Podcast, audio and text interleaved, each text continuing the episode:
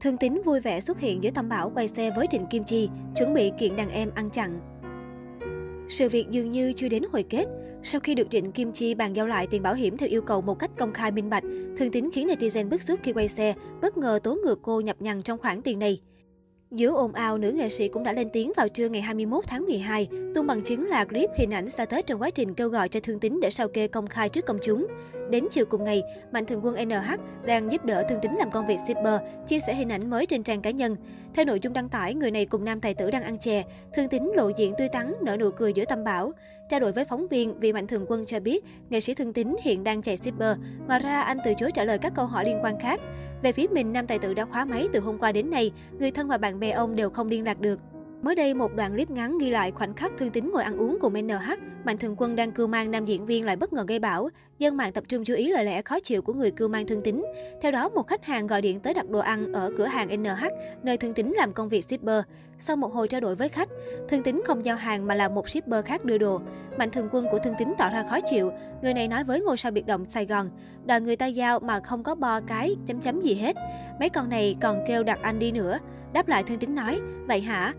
Đoạn clip vấp phải tranh cãi từ cư dân mạng. Nhiều người cho rằng người mua hàng chỉ cần trả phí ship đầy đủ, còn tiền bo là tự nguyện chứ không thể nói khách hàng như vậy. Trước đó, Mạnh Thường Quân này cũng có những chia sẻ liên quan đến chuyện tiền bạc của Thương Tín. Trả lời báo chí, nhân vật NH cho biết sẽ hỗ trợ nam diễn viên mời công an vào cuộc, làm rõ trắng đen ồn ào 800 triệu quyên góp để bảo vệ nam diễn viên giữa những luồng chỉ trích.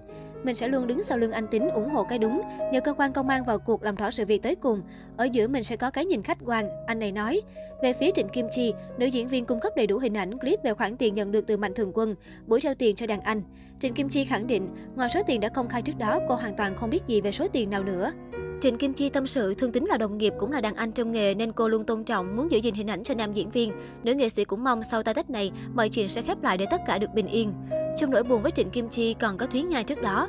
Tháng 3 năm 2021, nữ danh hài chia sẻ hình ảnh thông báo bắt đầu hỗ trợ giúp đỡ đàn chị Kim Ngân sống lang thang trên đất Mỹ. Tuy nhiên, chỉ một thời gian sau, Thúy Nga bị thị phi đeo bám.